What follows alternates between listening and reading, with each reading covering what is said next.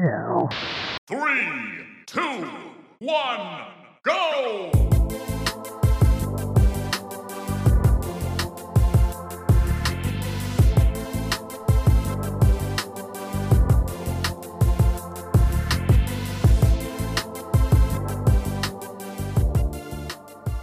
What's up, everybody? This is episode 97 of Cooldown Time. In this episode, we're discussing Sony's state of play, including Suicide Squad, Resident Evil 4, and more. Plus, our impressions of Atomic Heart, The Last of Us HBO series, mid season review, the Metal Gear Solid 3 remake. Yeah, we said that. And Call of Duty coming to Nintendo. So let's introduce your two man panel for the show. I'm your graphically impressive host, Marco. Joining me is the technical mess of the show, Pablo. Pablo, how you doing, man? Yeah, I'm doing pretty good. Um, I hadn't realized that my I'm in my son's room, and I didn't realize that my son has taken a shit about 20 minutes before we started recording, and so this room smells uh, like shit because Hmm. the diaper genie is uh, full. So, uh, coming to you from a shit smelling room, Wow. ready to talk about uh, video games. Video games. I said that with the B. Wow, okay. Puerto Rican came out of me. It is Puerto falling Rican apart kid already. out of me. Feeling Puerto Rican. You are How about yourself, uh, Marco? You are setting this the, the, the stage here. You're, you're painting a picture, Pablo. Uh, a shitty, a shitty picture. You were complaining Oh, about baby right. formula before we recorded. You're going through it right now. You're dadding it up. Yeah. Yeah. yeah. I'm dadding it up. Yep, that's right. Yeah. Uh, but how about you, man? How, how you been? Uh, How's this pretty good for you? Yeah, pretty pretty solid, man. Uh, I got a dentist appointment uh, coming up here, so I'm not looking forward to that. So I'm trying to eat everything that is crunchy or spicy in advance, so I'm I can feel better about eating my my my Gumby food, as I call it, because I'm just gumming it down. Um, Mm-hmm. So I got all my all my shit ready for that. So I'm I'm pretty ready. I just always get a little leery about dentist appointments, but I, I'm not the only Yeah. one that goes through that kind of thing. But- Hell no. That's Man. just that's scary. Man, these people. Last time I went, they forgot to numb the bottom, the bottom part of my teeth. Yo, I was like, I could feel all of this, and they're like, "You can." That that shouldn't be possible. We'll just keep going. it's like, okay, great, malpractice. I love it. Good I love malpractice. Yeah. So I felt every piece about of to what quit. they did, man. Quit the show in a couple of months once he uh, wins that suit. Like, I don't need your ass. I'm gonna I'm be that guy. You know those billboards we see of like the, the cases that that a, a law firm won, and they're holding up this big check for like eight million dollars, and they're like smiling. I'm You're gonna like, be that next guy. I ain't gonna have no teeth in my mouth, but I'll be that guy next. You'll be that guy. I'll be Yeah. him. Uh, but doing pretty good though. Uh, we have quite a show uh, this week. Uh, dental stories aside, uh, lots of interesting stories, interesting games, uh, interesting uh, checkpoint as well. Uh, the five best franchises that we respect, but we just don't get. And we think this is going to be an interesting topic that you're going to definitely want to stick around for. If that sounds good to you, ladies and gentlemen, you know what to do. If you haven't already done so, give our show a sub. We are right where you are listening to us right now, so you can follow us right there. We're also on Apple Podcasts, Spotify, Google. We even have our own official website at cooldowntime.com if you want to find us there. And if you're feeling extra cool, we also got some social media stuff going on on Instagram, Twitter, and Hive at It's Cool Down Time if you want to keep us in your FOV in between episodes. Uh, but for now, let's go ahead and kick the show off, Pablo, like we normally do, with the games that we've been playing since our listeners last heard from us, which is called Loadouts. All systems nominal. Loadout's ready. All right, so we have uh, a couple games to talk about this week, Pablo. If you don't mind, um, is it okay if I go first? I usually kick it over Yeah, to you go first, for it. but No, I'm gonna, go, go I'm gonna go ahead and go first because I'm gonna. You got some kinda- newness in there. I do. I got some newness in here. Um, and I want to start And by f- kind of where I wrapped and- up last time. And for the first time ever, Marco is playing way more games than I, I am.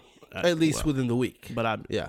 I be beating them games though. So speaking, speaking of which, uh, rolled credits on Hogwarts Legacy. Um, I think I totaled at about 34 hours or something like that. So I got a good amount of game out of that game, uh, which I was pretty content with. I think when it was ending, I was kind of ready for it to start wrapping up, and it did. Um, overall, I really, really enjoyed that game, man. That's that was a really good game. Um, I loved a lot of things about it. I won't reiterate a lot of it from last time, but the gameplay was solid. The open world exploration was was a good time. I liked the story for the most part. I think it did take a little too long to get up and running, and then did, yeah. towards the end, it just kind of it feels like it ended before it really got going. And I, I wish it had kind of been a little bit more epic throughout the game. Um, I will say, I think one of the side stories in that game is kind of better than the main story. Um, Which one, Sebastian's? yeah, that story Yeah. arc right there is is pretty incredible. There's a Slytherin Yeah. side quest in this in this game for those of you wondering. We're not going to get into spoilers about it if you're still working Right. through it, but man, that um that story arc is probably one of my favorite side quests in a while in a game. It's just really I- good. I'm, uh, you said how many hours take you? 30, Uh, about 33 34 hours altogether. Yeah, I'm at, I'm actually clocking in at 31, and I'm I'm at the end. I know that I'm at the end. Um, and yeah, that's Sebastian's Mm-hmm. side story, and I like it because it bleeds into the main mission as well. Exactly, Uh, and yeah. so, yeah, man, they they did a really good job. But I totally agree with you. I think that even at the end, um, where I'm at now, where I'm starting to experience the end, there's a ramp up there for sure. But it just it the beginning of that game is so epic in the way it starts, uh, and then everything in the middle is kind of just like it's it's it's just you experiencing the game rather than experiencing the story, which is good because that's what that that they wanted you to do. But I wish there was a little more to the story for sure. I agree with you on that. Yeah. Yeah, and that's really my only big gripe. And even then, I, I don't think the story is outright bad. I think it's just Right, more of a all. momentum thing uh, than anything else. But I had uh, definitely um, very low expectations for that game. It surpassed almost all of them. And so I'm happy to say I had a really good time with that game for sure. But when I beat that game, Pablo, that kind of left a gap, you know, because Yeah. that, that had occupied so much of my time. And I'm like, all right, what am I going to do? All right. Well, I find out, okay, Atomic Heart's here. It's out. Let me try that out. Let me see how I feel about it. Um, because you know I can play Metroid Prime remastered, you know, in my sleep. I, that, that that's not really a new experience for me. So I want to try something new. So I try that out. Oh man, um, this game's got a lot of problems. Um, got a lot of problems. I, I think conceptually, um, Atomic Heart's biggest problem is that I think it's severely unfocused. I think that it it feels like a game that is trying to be a lot of things. Um, it's trying to be like Bioshock. It's trying to be like Wolfenstein. It's trying to be um, this circa 2008 Bulletstorm kind of irreverent humor type of thing along with that. And it's also trying to be an environmental puzzle game and it's trying to be Doom, and it, and it's there's just certain things that you have to do right for all of those things to come together the right way, and this game does none of those things particularly well at all. Um, I think aesthetically, in terms of the art style, the look and feel of the world, and how well realized it is, I think it's pretty cool. But as soon as you pick up sticks, so to speak, and you start playing the actual game, to me everything feels wrong. The movement feels wrong. It feels like you're out you're you're literally running around with two left feet because you just feel like very stumbly and there's some weird stuff they're trying to do with like realistic feet movement while playing the shooter, you know, a first person shooter that just doesn't feel right ever. Um the the melee combat is awful. The shooting mechanics feel really weak and very floaty. Uh, the puzzles are terrible. Um, ammo is scarce, so there's a really bad balancing issue with that, where you're you're pretty much left with like one or two rounds of a weapon's ammunition at a time, and it's it's not the good kind of scarcity like a survival horror game would have. It's Right. like the bad kind, where like this doesn't feel right at all, based on the amount of shit they're throwing at you with enemies and stuff. Um, bad stealth mechanics. They try to do a little of that too. It's just this this disgusting pot of gumbo of a lot of things they thought were going to be really cool uh, that just all fall flat in their own respective way. And so it is um, mediocre at best, but I think it's rough. Uh, is probably the, the, the best way I would describe it, um, according to our you know cool down review scale. I guess you know it's a rough time. It really is from top to bottom. Yeah. Um, and it's Yeah. something that I don't, I, I don't recommend you not try it out if you have Game Pass. You might as well, but I don't think you're going to get the kind of, ooh, it's Bioshock meets Wolfenstein thing because there's so many other things this game is trying to do with that that just collectively all falls down. I don't. Yeah, I, I- don't even think it looks that interesting visually. I'm. I, listen, I have Game Pass. I'm a huge Bioshock fan. I'm a huge, you know, Wolfenstein fan, and I haven't even really, uh, haven't even been tempted to try it.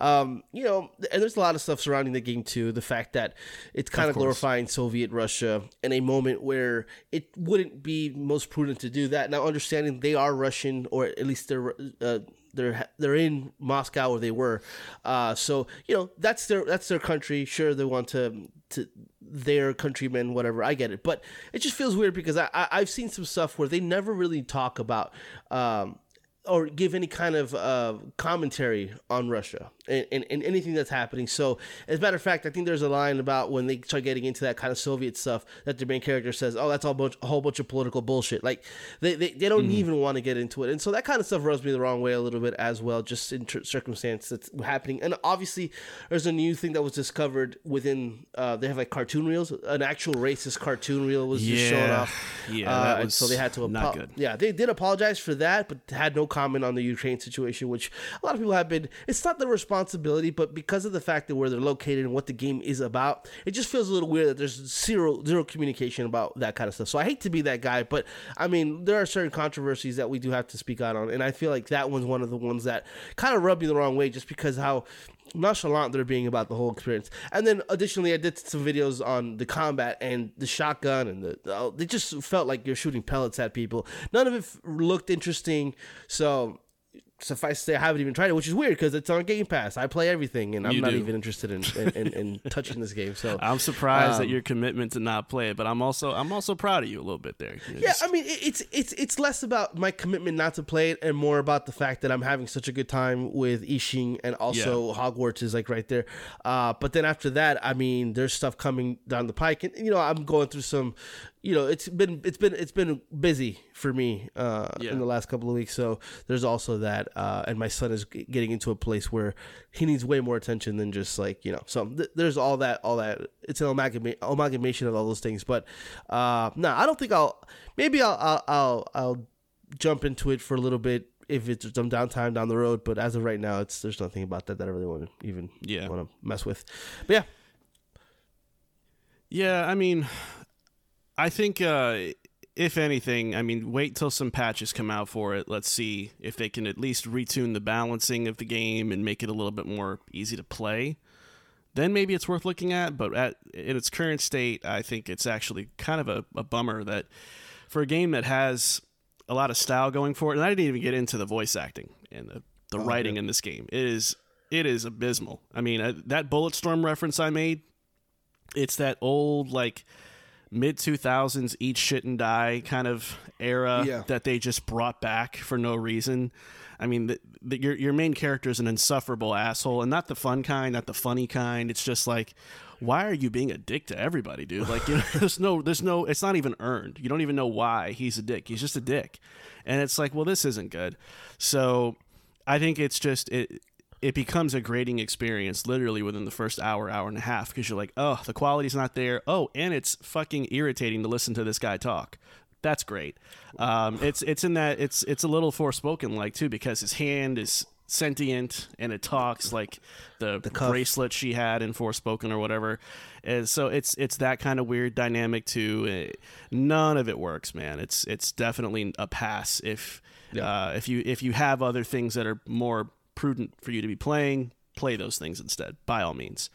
Um, but that does bring us to the game that we're both uh, we both have on the docket together, which is like a Dragon Ishin. So since Atomic Heart kind of didn't live up to expectations for me, I kind of left a gap again, and I'm like, all right, what am I going to do? Um, I decided, okay, I'll try it out. I know I was kind of a little hesitant because I didn't know how to feel about the combat system from the combat demo, but I bought it anyway, and um, I think I'm about 10 or 11 hours in right now. whoa, Yeah.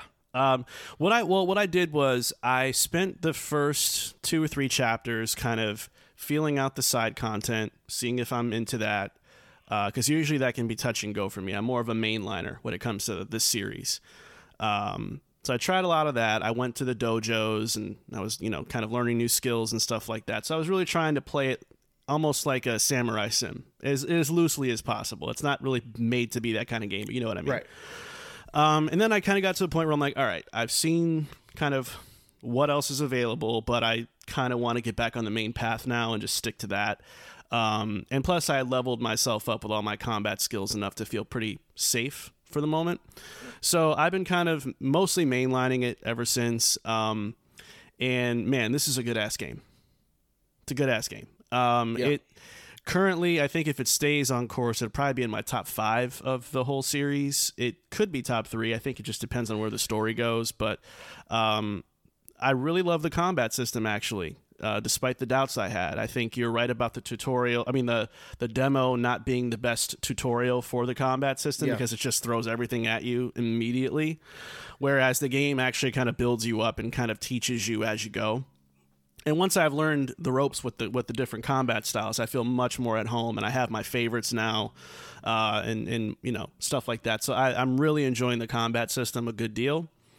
Um, the main story I think is really good so far. Uh, it is very much a Yakuza slash like a dragon game to the Oh, T. yeah. Same kind of uh, maybe a little too familiar in some respects. Um, Not enough to like dislike it, but like, okay, you made a spin off and you're kind of telling a similar story that you've told in previous Yakuza games. yeah. Like, this person dies in the beginning, then you're on this quest to blah, blah, blah. It's very much the same kind of startup. So I'm hoping that uh, as the game progresses, there's a little bit more deviation from the typical formula. And I'd say, um, the uh the the world um in that era i'm actually kind of surprised at how much of a historical game this is i mean obviously it's a spin on that it's not like rooted in Yeah. history but it is it is kind of using it as a base point you know you are getting All a the little characters bit are real people. Yeah. Right, you are you are getting it, but it's obviously very sensationalized for the sake of being a, a video game. But I was surprised that like, okay, this game needs a glossary, like to explain, okay, this is from this era, and this is what this people were called back in the day. Okay, this this group was called the Shogunate back in whenever. So that kind of like those references kind of took me off guard. I wasn't expecting that at all. Um, the one. The one detriment I, I'll give it before I kick it over. I don't know you. if you noticed. Oh, go ahead, go I don't know if you know. Uh, I don't know if you noticed. If you, there's certain words that come up, and if there's a little uh, hamburger bar thing, if Yeah, you hit yeah. it, it the glossary shows Yeah, up. that's and what I mean. what yeah, I didn't even yeah, yeah. know it did that. I'm like, that's that's different. So, I, but I, Yeah. I actually like it though. So I'm like, okay, this is more than just we're gonna do this, but like way back when. And there's actually there's actually some context there historically that I think is interesting. Um, I will say this though, when it comes to the side missions, I said my piece about not being big on those overall, but my God, they try their asses off to get you to do some side quests. Like you will walk ten feet and another side quest will open up and then you'll walk 10 more feet and then another side quest will open up. And it's like stop trying to distract me from the story dude. Like i just want to play the main game. Um, so i think that can get a little irritating sometimes because when i want to yeah. go i want to just go. And this game's like no wait but there's these two people arguing outside and there's this kid's crying about wanting vegetables don't you care and i'm like no i actually kind of don't No, not really. uh, no, but you know, overall though, very small quirk uh, there that I, I'd say doesn't really jeopardize my gameplay uh, experience so far. Really liking it a lot though, man. Ten hours deep, Yeah. having a good time. But uh, you've been playing more of it since we last uh, recorded. What are Oh, you yeah. thinking right now? Yeah, I agree with a lot of what you're saying. Um, I would say off the bat, I think that um, I think that Like a Dragon Ishin side quests are the weakest that I've experienced in a Yakuza game. Just uh, they're very by the numbers. Uh, there's not there's not really a lot of quirkiness to it, which is fine. But I I, I wouldn't say that they're the worst. I think I think the right term is they're just not good enough um, to be a part of this Yakuza kind of like when people talk about Yakuza, obviously talk about the melodrama and the story, but there are a lot of people praise the side quests, how weird they are, how kind of like uh, at times how good they can actually be, um, and like you said, they are hit and miss though. But they, for me, across the board so far, all the side quests and all side stuff are it, it's just not good enough. Um, but in terms of the whole story, I, I'm loving the story. Uh, it is very by the numbers Yakuza. My one thing about it where I wish was a little different is they do play archetypes with each of the characters from Yakuza series. I like I, I wish that uh, uh, um, Majima Goro Majima wasn't a sick serial killing you know psychopath. I wish you played a different role. Like I wish they used those characters differently. Uh, but I guess there's a familiarity to that when each of those characters kind of play the the counterpart to the Yakuza game. Those I wish they played a little bit with that. Um, but yeah, man, I, I I've talked about the game already uh, in the last show, and and and I, there's not much more to add other than I'm still loving it. I, I've come around to the combat. I said there wasn't cohesiveness there. There is. It's just that you have to get in your mind that this isn't that's fast paced, slick, you know, uh, uh, melee action. Eh, There's there's it's a more methodical way of of approaching combat. You know, there's there's definitely that. So it's it's very samurai like samurai like in that way. So you have to respect it for what it's trying to do and not play it exactly like you're playing other Yakuza games. Uh, so I in that in that uh, respect I. I'm, I am also enjoying the combat quite a bit. I think the only things holding the game back from true greatness are the little PS PlayStation 3 quirks that kind of stay behind. Like anytime you're in a close area, the camera's uh, abysmal, uh, some kind of jankness when outside of combat situations. Uh, the world is great. It feels lived in, but it just, there's a lot of popping. There's also just kind of like, it just feels a little bland. Like graphically, it's, it isn't j- as good as other games. Uh, so I feel that's a little bit of a miss. But other than that, it doesn't, doesn't really take me out of the experience at all. Uh, but really I think what this game does better than most Yakuza games, it's and, and tell me if you agree or not, it's the pacing of the story. There's a lot of stuff in Yakuza games where there's like just lulls. I haven't really run into a lull. There's always something happening, something interesting. There's a there's a tension there because you are breaking into a you know, you're trying to go undercover into something. So there's there's always that tension there as well. Um, so I feel like the pacing and the way the story is told is really interesting. And I did look up the characters, and none of what's happening has happened in real life, but the end results of each of those characters are actual, are real. Uh, so I like I like the fact that you know uh, your character is leading. I, I forget his name. Ryoma? Uh, Ryoma, yeah. But the Ryoma was the, uh, Yeah, the yeah, yeah. is the Ishin one, right? He the real life counterpart of that did end the Shogun. He was one of the guys that helped end the, Mm-hmm. the samurai era, and so th- there's there's a lot of that context in there, which is really cool. Uh, but yeah, man, I, I- this is a w- wonderful game. Those developers, they they they, they know what they're doing with this. Yeah, series, they're in their. They- bag. They're in their bag. they're in their bag. They've been in the bag for years. I think Yeah. since zero, since six came out uh, for me, uh, that's when they they really lifted. And I think uh, zero, and then everything else that came after. it. It's just honestly, who can take a is not a who can take a April Fool's joke and make a full fledged game out of it, and uh, with this like a- was. yeah. and then and then uh, uh, honestly, man, this is this is one of the better games I've played this year, and I played a lot of good games. So I can't wait to see where this lands in uh, end of year talks. But yeah, uh, that's where I'm at, and that's all I've been playing really. Besides Hogwarts Legacy, which I have not much to add to that. So Gotcha. All right, man. Well, I think that'll do it for loadouts this week. We have a pretty jam packed hit points news segment of the show. So why don't we go ahead and shift gears and jump into those topics right now? For breaking news, rumors, and booty juice, it's time for Hit Points. All right, so we have four hit points to discuss this week, Pablo. And the first one on the docket is, of course, about Sony's state of play. Um, so, you know, we, about a 40 ish minute state of play, saw some stuff. Um, you know, normally our usual protocol is state of play usually is our checkpoint topic because it's it's it's normally got a lot of stuff to unpack, a lot of layers to it. This time around, I think the reality of the situation is this state of play was just it was it was boo boo. Uh, it was just, not a good time, man. Um, and we'll get into more about the overall state of play. We'll give a grade to it at the end of this, obviously. But um, there were some highlights or just some topics that I thought this would be interesting um, to to kind of go over together. Um, and and the first one, I think, it, it's it's surrounding PSVR two. You know, they they showed five games that was announced and arriving later this year.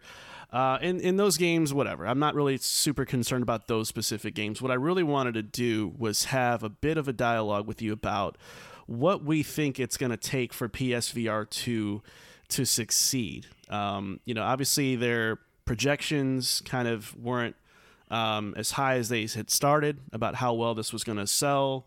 Um, it's already kind of not a big topic um, as it is, but you know they're trying to put some games in front of us through this state of play. And what do you think about all this? What is it? Yeah. What is it going to take for this for this device to get off the ground?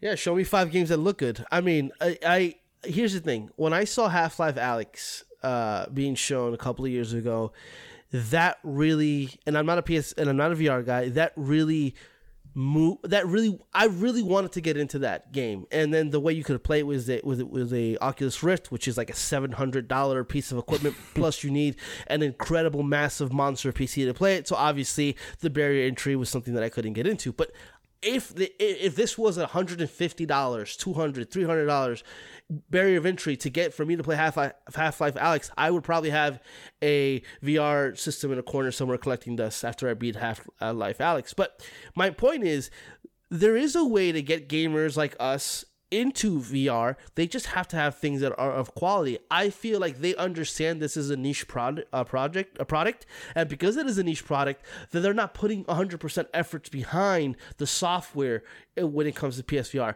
and thus they're getting this weird kind of catch 22. Nobody wants to buy our product, so we can't put uh, a lot of uh, high uh, budgets into development of projects. Therefore, not a lot of people are buying your product. So it's just a weird gap. Plus, PSVR 2 is absolutely ridiculously expensive, especially when you have a Meta Quest, something that obviously there's there was a, a, comment that came out by MetaQuest saying, "Oh, we're happy to announce that 47 of the 49 titles on the PSVR 2 are uh, MetaQuest 2."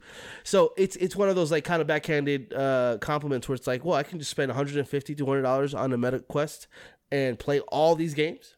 So it's just it's a, it's they it just they underestimated the market, I guess. Right now, I would have to say something at the caliber of Half Life Alyx has to come out, and not just a one off. It has to be a, a high caliber of releases across the board uh, that really would get me even to kind of think about getting into PSVR. But honestly, it's a niche product, and I think they underestimated even that. And I don't know if there's much that they can do outside of creating incredible games. Just like there is, just that's the resolution for any uh, piece of hardware that plays games. Make great games, and people will buy your system. But that's not what they're doing here. And those five PSVR two games that they showed were mid as fuck. They were just mid and it's just it's unfortunate. So um, I don't know if this uh, to kind of and, and, my my uh, diatribe here. I don't know if there's anything they can do specifically to entice anybody other than just put some real effort into the software. Which besides Call of the Wild, I don't think they're really interested in doing. On I'm sorry, Call the Mountain. I don't think they're really interested in doing uh, honestly. And even that, even Call the Mountain seems fine. Like you know, it just I don't know. There's just something about it that wasn't really hitting with me either. But what do you think, Marco? Yeah, I mean, you know, it really does come down to, to software at the end of the day. And if all you're going to show, I mean, listen, the novelty that they're trying to sell people on is the same novelty that they were trying to sell us on years ago with the 1st mm-hmm. VR. Wouldn't it be cool if you can do the shooting yourself and feel like you're really there? Like, maybe, I guess. maybe. Mm-hmm.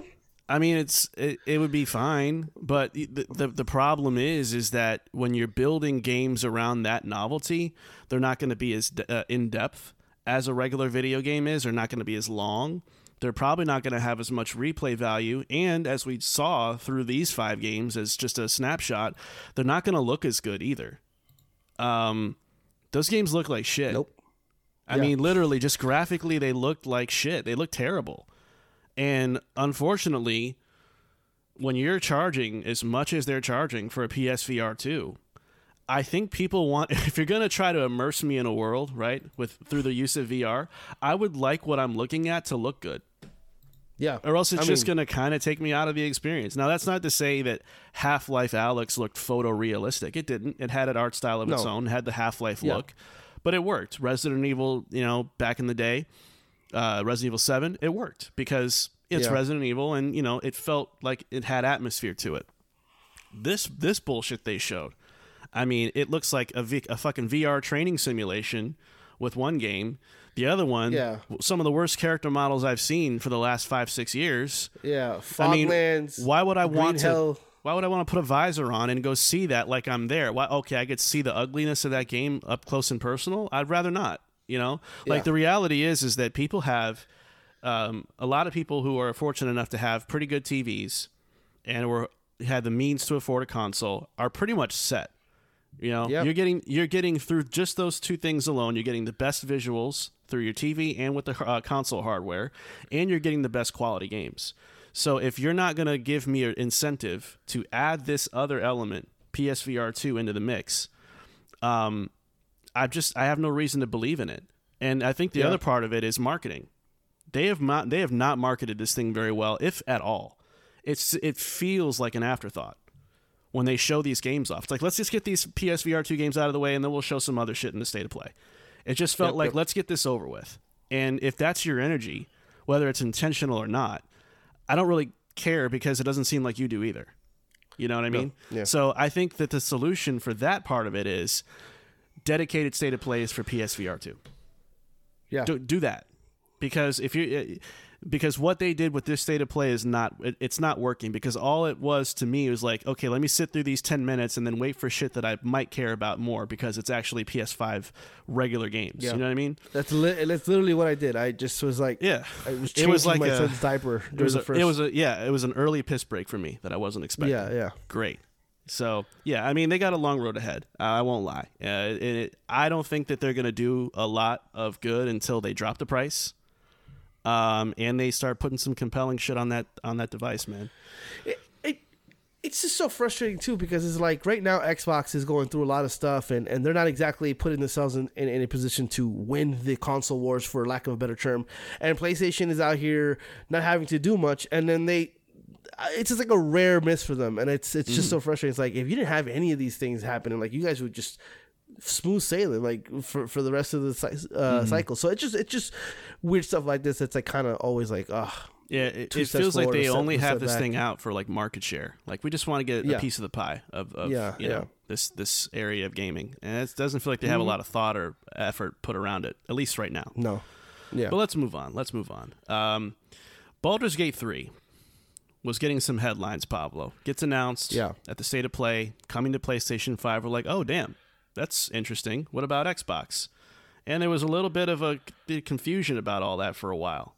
Um, I think you could probably explain it better than me, Pablo. So to kind Yeah. of walk people through kind of where we're at now as far as that whole story arc goes about is it coming to Xbox or why or why not? Okay, so th- it's it's been a little weird because the uh, director of publishing has said that there is an Xbox version and it is coming out uh, on on Xbox consoles. Uh, there was a comment made that he's trying to walk back very aggressively, and it's that th- in order for them to release the game on the Xbox platform, they need to have parity between the Series S and X, and they were having trouble running the co- split screen co op. So obviously, w- what's holding it back? The X isn't holding the S back. It's the other way around, sure. But so because of that, and because that was something that he wasn't supposed to say, he's going into the specifics of his um, the specifics of what he wrote and saying, "I never said it was yes. I never said that it was delayed. I just said that we have to work on." So basically, end of the day, August thirty first, the PlayStation Five version is coming out, and the Xbox version is coming out. Maybe. Uh, that's literally where we are right now. There is an Xbox version. They are working on it. Uh, is it coming out August 31st? All we know is that PlayStation 5 version is coming out August 31st, and the Xbox version is coming out. Maybe. Uh, that's literally where we are right now. And so I know that uh, Jez Corden uh, got some shit for it because he kind of called them out on it. They responded to him saying, "Oh, that's not. We never said it wasn't coming out. We just said it. We don't know when it's coming out, and it's probably coming out thirty first, maybe." So there's they're just non-committal at this point, and I think really what they're doing is they're walking back the fact that the that Xbox uh, seemingly is telling everybody who makes the game that they have to run their game with parity with the S and X, and which is something we saw, and I was telling Marco off off a show, is that the the uh, Halo co-op split screen stuff was canceled outright, and which seemed really weird to do, specifically since obviously the Series X can handle it, but obviously that's a staple of the Halo franchise. And it looks to me, this is just me personally saying what I think it is, is that the S couldn't handle it. Therefore, they scrapped it because their ethos is it has to run on both, uh, which is concerning for the future of Xbox, to be quite honest with you. Uh, but yeah, that's where we are. I mean, it's, it's funny that a game like Baldur's Gate would be the thing that kind of break this open. Uh, I, I'm Larian Studios is a studio that makes incredible uh, RPGs, and I probably should have those in uh, uh, best franchises that I just that I respect but I don't get. Uh, but um, I, I am kind of looking forward to Baldur's Gate, even though it looked a little bit not great graphically. The art style is not the best, but I am looking forward to to, to, to what they have to bring uh, with that series. So it's weird that even though it's not like a huge uh, huge game comparatively speaking, it's a game that kind of is breaking this open for Xbox, and I hope that it for it works out for the best. I think I hope that Xbox kind of comes to and be like they're gonna have to start realizing that maybe the S is is is was a good start off point for a lot of people, but I, I, when we're gonna get deeper into the series, there's just no way, and into the console cycle, there's just no way the S can be in parity with the Xbox Series X. There's just no way. Yeah. You think about games like Starfield off the bat, you're like, how? How, How? man? Right. I mean, Yeah. if they can only get to 30 frames on the Series X, like what? I mean, how far is the see- resolution going to drop? You know what I But now I'm thinking, now I'm thinking maybe they they can do better on the X Series X, but because they have to have parity between both, that maybe the S is holding back the X version Mm. yeah, of that game. that's possible. Maybe I don't know, Man, it's not the It's popular possible, thing to say, but the, it, there's a, I, I've I've maintained that from day one. You know, I think a lot of people Yeah. are like they cape really hard for Series S, and hey, I think it's great from a budget standpoint. Like it's a good Yeah. entry point. Um, even my dad is contemplating getting one because Yeah. he wants to get into gaming again, and he's trying to figure out the best approach to do that. And I'm like, well, you don't need a Series X. A Series S is right up your alley. It's you know, he's not a graphics Right. whore or anything like that. I'm like, you can get something like this and wait till it drops to like 250 or something, grab it. Um, but you are gonna have to. I think there's going to be an inevitable asterisk that comes with games that are running on Series S after a while. Um, and have to. you have to make concessions of okay, we're probably not going to get a lot of 60 FPS games in the future. If we do, the resolution is going to be butt cheeks, um, unless there's some kind of technical wizardry going on. Um, streaming stuff. Yeah. yeah, so I think it's it's definitely a factor, even if it's not the popular thing to say. Um, I think at the end of the day, though, as far as Baldur's Gate goes, I'm really just glad that they've kind of rebounded from the whole Stadia issue. Uh, a lot Oh, of people, the a lot of people don't remember that that that agreement, and it's like I am so glad they they are kind of surfacing out of that nonsense and they're okay. You know, Yeah, um, yeah, yeah.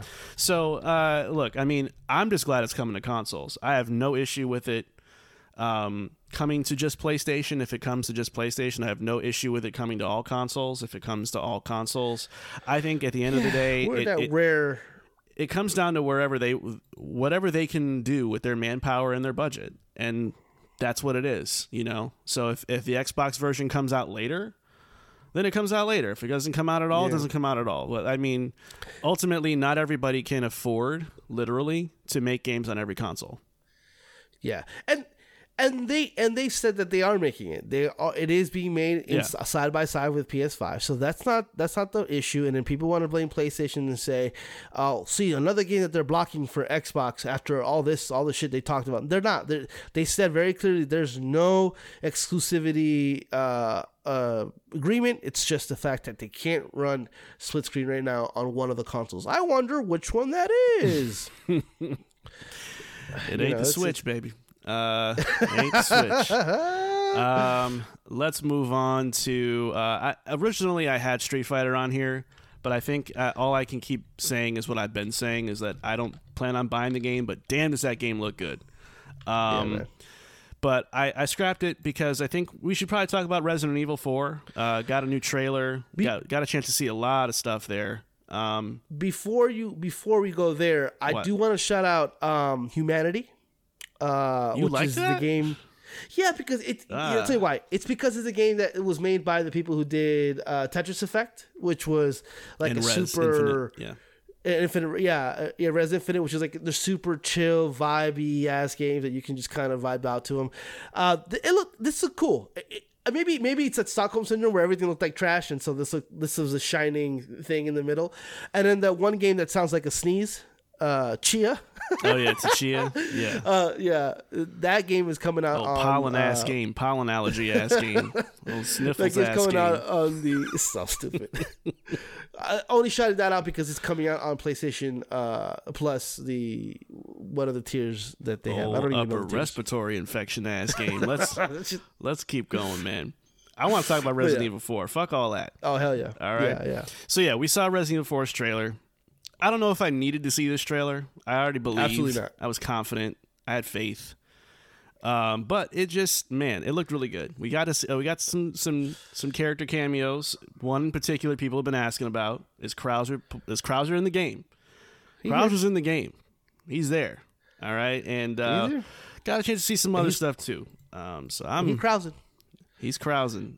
I'm Um, I'm so hyped, man. I'm ready. Demo also possibly coming. I'm not gonna play the demo soon. though. I'm not touching that. I don't give a fuck. No. I don't do that. Um. Yeah.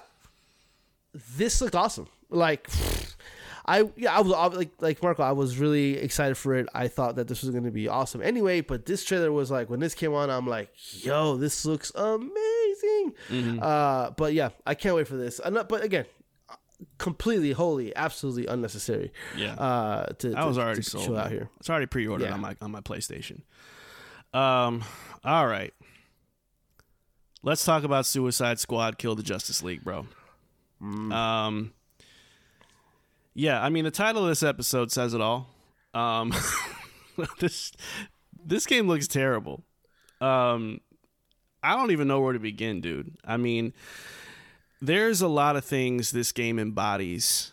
Um, in a lot of ways. It, it represents the way that comic book games are kind of being overrun and, and kind of over overdone. It represents the trends of the industry with games as a service and the way that that's being injected into so many things in such an unnecessary fashion.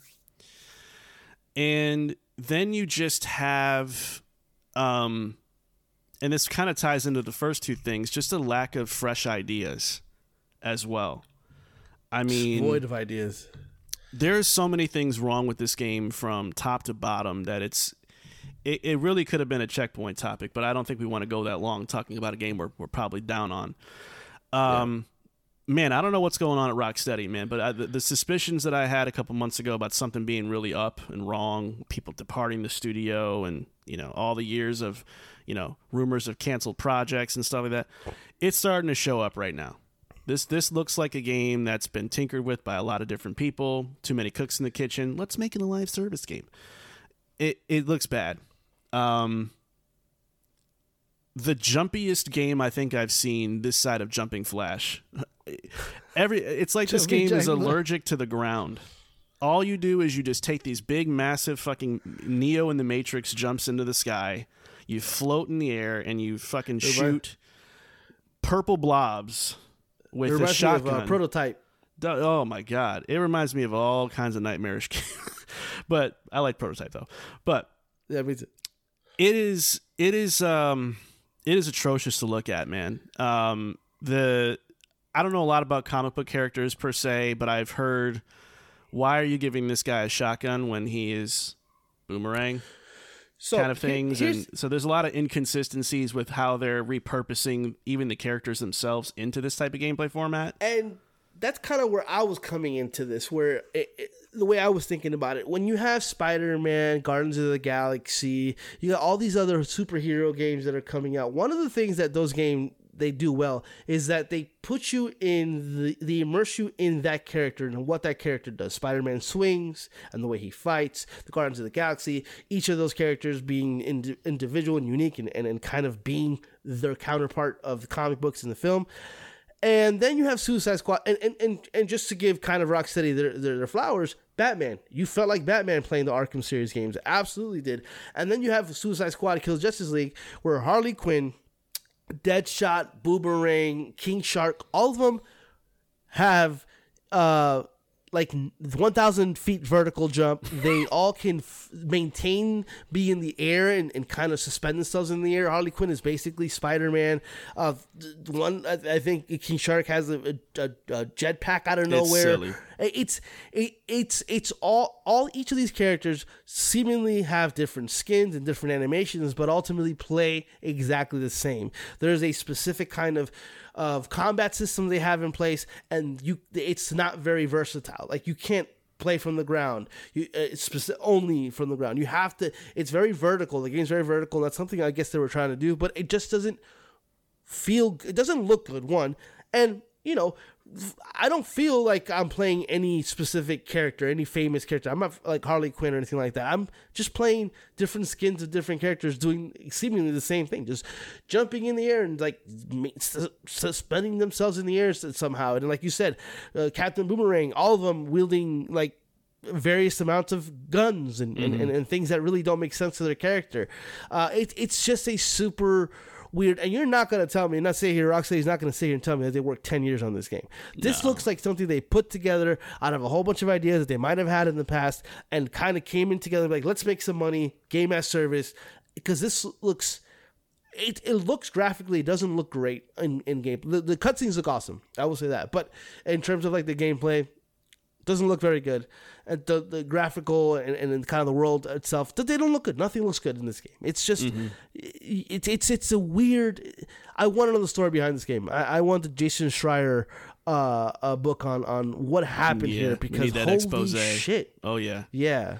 Man, you see the menus when they show like the weapon Yep. damage, and then they got the different. This is the legendary loot in purple, and it's like, oh Yeah. my god, we're back to this again with another fucking superhero game. Did you not learn from Marvel's Avengers that this doesn't work? Yeah. And even that game, each of those characters played differently. They play like their counterpart. Like even that game had that going for it. This one doesn't do that either. It's- It's it's just so bizarre. I mean, listen, thi- to me, this game was in state of play for a reason. This extended look on Sony State of Play was for a reason. they paid that money. Got to pay it because I think they somebody knows there in in in Rocksteady. We're not really winning people over right now. The, we, that They leaked image this. that came out that kind of fucked us up. We need to we need to get we need to nip that in the bud and sell this game the right way. Get as many eyes on it as possible. Well, State of Play usually has X amount of millions of viewers. Blah blah blah. Let's let's talk to Sony. Um, so this felt a lot like damage control, and it and, and the reason why it did is because when they brought the developers on, like in that second half of the of the uh, the extended look, and they're all just sitting on a fucking couch talking about how awesome they think their game is. Um, that to me was like, yeah, they're nervous because you, you don't you're not putting uh, it, it's not like an Xbox Direct, right? Where like you see people from studios sitting down talking about their game. Like that felt like there was some nervous energy there. Like we got to really make this thing seem really cool. Um, because people are already leery about it being a games of service. So But what's even what's even weirder is like uh, uh, Sefton Hill opened the video up like, "Hey guys, this is a game." He's not even with he's not even with the company anymore. Yeah. He he left. So how long was this video made for? Like, Ah, I, there's just bizarre, so much dude. so much weird stuff happening around this Yeah, game where it's got- like it doesn't make any sense. You got this girl telling you at the end of it, it's everything you want. It's got everything you could ever want. oh, does it? does it? Well, let me count the ways. Yeah. Uh, yeah, I'm at zero actually in my count. Uh, It's it's just listen. It, it the people that are down for this are gonna probably, you know, defend this game to the to the very end. I, I- much like the people, the small people group of people did for like Marvel's Avengers. But I think you look at the like to dislike ratio on YouTube and you know just the overall sentiment here. It, it's this this kind of game has got to stop being made, uh, especially for comic book games. Enough. Stop. A thing that bothers me a little though is when you go on the on the socials is there uh, p- professionals and, and, and just twitter users alike are almost trying to grade this on a curve like but it is a game as service game so we can't really expect it to be this ep- yes we can we absolutely can like what about a game as service does it mean that uh, uh, we have to hold back what our expectation is for a v- good video game why would we want rocksteady to deliver a game that doesn't feel like a rocksteady game like Well, why would we want to Yeah. Yeah. Exactly. Yeah. Yeah, it's just it's just it's a very weird approach in some aspects to to how people are talking about this game. Where I guess you know when when the internet is uh, uh, up in arms about something, there's going to be certain contrarians that have to say something just because for clicks or because maybe they've been conditioned to like if the if Twitter says it's bad, that means it's good type of thing. So maybe that's what's happening. But ultimately, for me, like you can't grade any game on a curve. It, like if this is even if it is a game as service. Look at Destiny too. Like this, uh, people beloved game, uh, game as service. There's no really like people grading it on the curve. I mean, shooting in that game is great. You know, there's a lot of things going on for that game that are great. So, Well, not only that, but like make a good seventy bucks is still seventy bucks. Yeah, Doesn't matter what you- genre of a game it is. exact- Exactly. You can still make a good game and it still be a game as service without any kind of uh, curve in terms of when you're grading it. So, it, Yeah. it's it's it sucks. Yeah. Yeah, I think yeah between this Gotham Knights and Marvel's Avengers, I'm waving the white flag here. Enough. Stop. Let's Yeah. just But then again, I mean, I, I don't think I, I just think try, converting these games to something that we're better suited for something else is Mm-hmm. where we got to stop because again, Guardians of the Galaxy, Spider Man, those games we love those games, man, Mm-hmm. and and they're not trying to nickel and dime you. They're just trying to tell you a story about a, a well established character and make you feel like you're playing as that character. That's all we want from these games. Yeah. honestly. yeah they don't feel like business strategy the game. You know, like Yeah. it just it feels like an earnest fucking video game that just you know Yeah. is successful because it's a good game and it's a license you love. Man, who would have thought something that simple as a formula would be successful? Wow. Yeah. Um, but let's Makes move on. man. nervous. Yeah, Makes it does. nervous let's give a quick grade though to state of play though, man. Let's get let's drop grades real fast. I'm going I'm going D minus here. I thought this was a pretty Yeah. awful one. Uh, for Right there with you. many reasons that we don't have time to get into because we want to move on. But I just thought this was a flat, uninteresting, borderline unnecessary state of play that should have probably not happened, uh, or have been this long if this is all they had to show. Yeah. Personally, what about you? Yeah, right there with you. D minus. Um, hesitant to give it an F just because you know they did show some stuff, but Yeah, yeah. yeah, D minus for sure. Yeah. All right, well, let's move on to the second hit point news item, Pablo. That is you. So go ahead and tag in and walk Yeah. us through it. According to the VGZ podcast, which had their first episode uh, last week, Konami is planning to reveal the remake of Metal Gear Solid 3 Snake Eater 83, along with the return of Castlevania. Rumor has it the Castlevania game is the furthest along uh, compared to Snake Eater. Boo. Uh, but nevertheless, uh, what we do think. What, what, wait. What do we think about the news, Marco? I don't know how to read. Uh, uh, what will it take for Konami to kind of nail this remake? Both of them, actually, or uh, the MGS one. And, and yeah, what not- they, what do they need to do with Castlevania to make it good? Because I, one thing I don't want to see is God of War Castlevania. Like I don't. That'd be weird. I don't need that. But what I'm saying is, is, is like it just looks like God of War, but it's Castlevania. Like I don't want to see that. I don't know. I, I don't have enough of an affinity for Castlevania to really speak too much on Castlevania. To be honest with you, um, I I've enjoyed the games a lot over the years, but I fell off of them just because I found the Metroid formula to be more interesting, and I think they've been surpassed by Hollow Knight. So I, I don't know. I think they just Hollow gotta Knight. Hollow Knight. I, had to, I, had, I had to do it. You you started that. Um, no, I think that they just need to make a solid ass Castlevania. That's that's really what it is for me personally. Just make a good Castlevania game that feels like uh, it it doesn't feel like they're shaking off the rust, but that it actually feels like it's it's it never left. And I think it'd be okay. Snake Eater, obviously, it's more dicey because of the Kojima factor. He's not there. Uh, Metal Gear's been dormant for a long time. It's resurfacing. What are we in for here, right? I think the thing about Metal Gear Solid 3, and, and I've, you know, me and Pablo have had some offline banter about this. I am not, I, I think Metal Gear Solid 3 is, a, is an amazing, masterful video game. But I have called that game Menu Gear Solid 3 for quite a, t- uh, a time uh, over the years. And that is because I think Snake Eater was the first time where I felt like Kojima's ideas versus his execution were not in line with each other because everything he wanted to do conceptually couldn't be done uh, organically through just playing the game regularly. You had to keep stopping and going in the menus. And I felt like that game was menus 30% of the way through your playthrough. You got to change your camouflage, you got to go to the menus. You change your face paint, you got to go to the menus. You broke a bone, you got to go to the menus. You got bit in the ass by a wasp, you got to go to the menus. You want you hung, What are you hungry? Are you hungry? You got to go to the menus. It's you got to go to the menus the game and it's like, man, it's just start, stop, start, stop, start, stop because you have to keep going in and changing something. Like I remember when, you know, uh, I'd be on a patch of grass and I'd have a certain camouflage on that worked best with it and then I'd crawl a few feet. I'd be in like dirt and then my number would drop. Then I got to go in the menu, change into something that works for that, crawl 10 more feet. I'm back in grass again. I got to go back in the menu and change into camouflage. So, like, I say all that to say they need to streamline a lot of that. And I don't know if that means you got to cut some of that out or if through time you can figure out an easier, more seamless way to add that, st- keep that stuff in without having to stop and go into menus to do it. Um, that to me is the big thing because that was that just broke the pacing of the game for me, and I've said that even back then. Um, to me, where you remember like MGS one and two, you didn't spend a lot of time in the menus at all. If anything, it was just a lot of codec calls.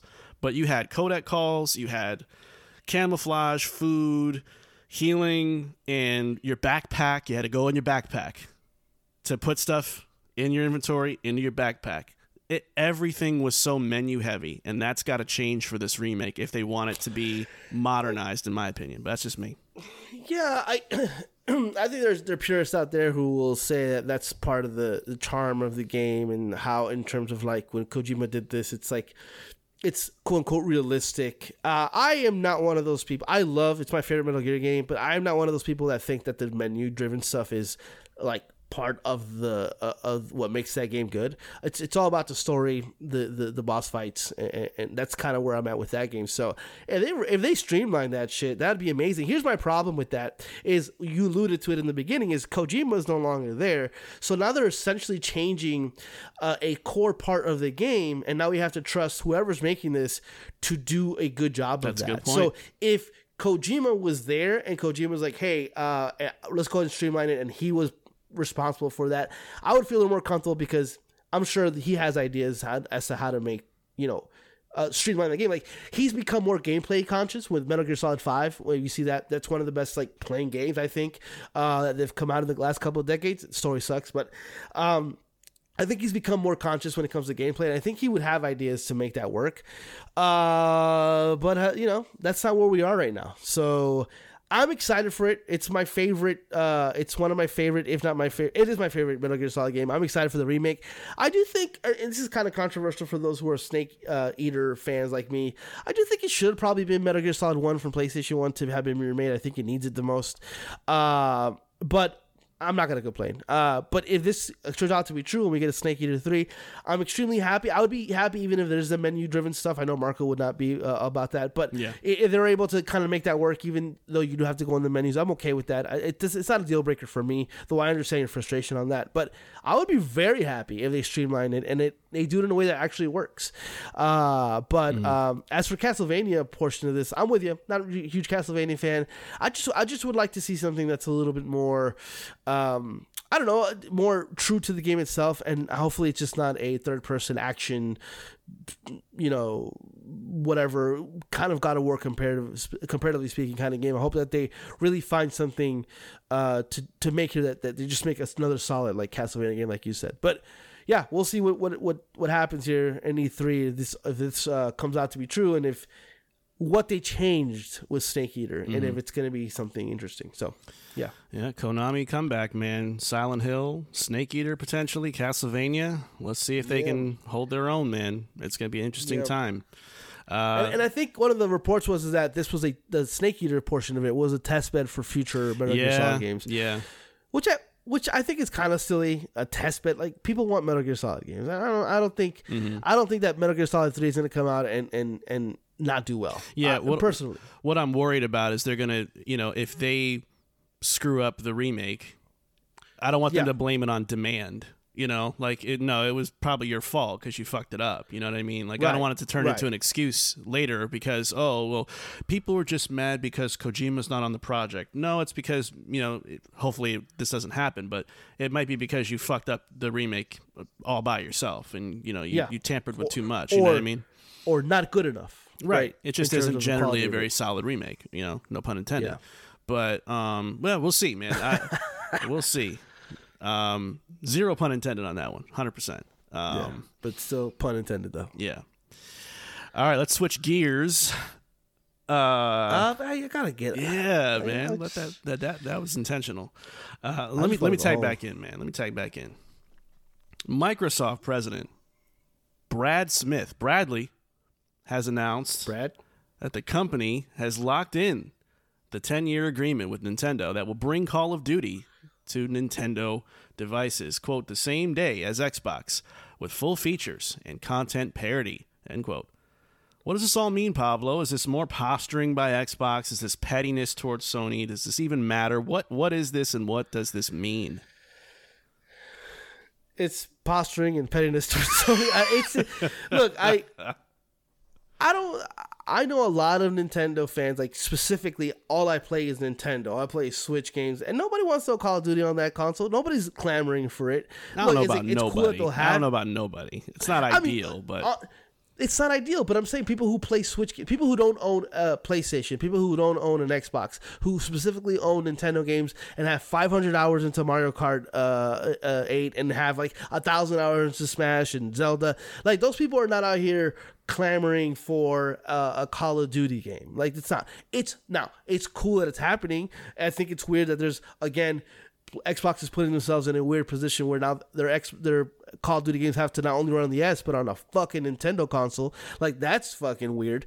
Um, so I I just think this is them kind of like sharing the wealth and showing us we are committed to uh, sharing the biggest franchise in the world to Nintendo platforms because we are not going to uh, hoard this uh, this con- this uh, franchise. We're not going to keep it all to ourselves. I think it's a lot of that going on. I think Nintendo has nothing to lose and everything to gain with this announcement. So why not sign this agreement? Who cares? Uh, and uh, it's just it, it, that's what it feels like to me. I don't I don't know, and I'm trying to think of any way that this makes sense for Xbox, uh, uh, outside of the what's happening now with them trying to acquire um, Activision Blizzard. So it just it just feels like see see we're sharing we're sharing. That's what it feels like to me. I don't know what other kind of things that they're gaining out of this, but yeah, that's where I'm at. Yeah, I mean, you know, uh, to be completely honest, I'm less interested in the Microsoft, Activision Blizzard factor, and I'm more interested in the Nintendo side because I don't think this kicks in until the next Nintendo console's out. Um, obviously, just because of the development time, I think it's just going to end up riding into the next Switch successors launch, and it makes me more curious about that console's hardware, right? Because to achieve parity, the gap of of hardware specs that we've seen, you know, through the Switch compared to where we're at now with like PS5 Series X, it's just not doable, right? To your point, like it can't you you can't. I mean, you can, but it's gonna look like Vaseline. You know what I mean?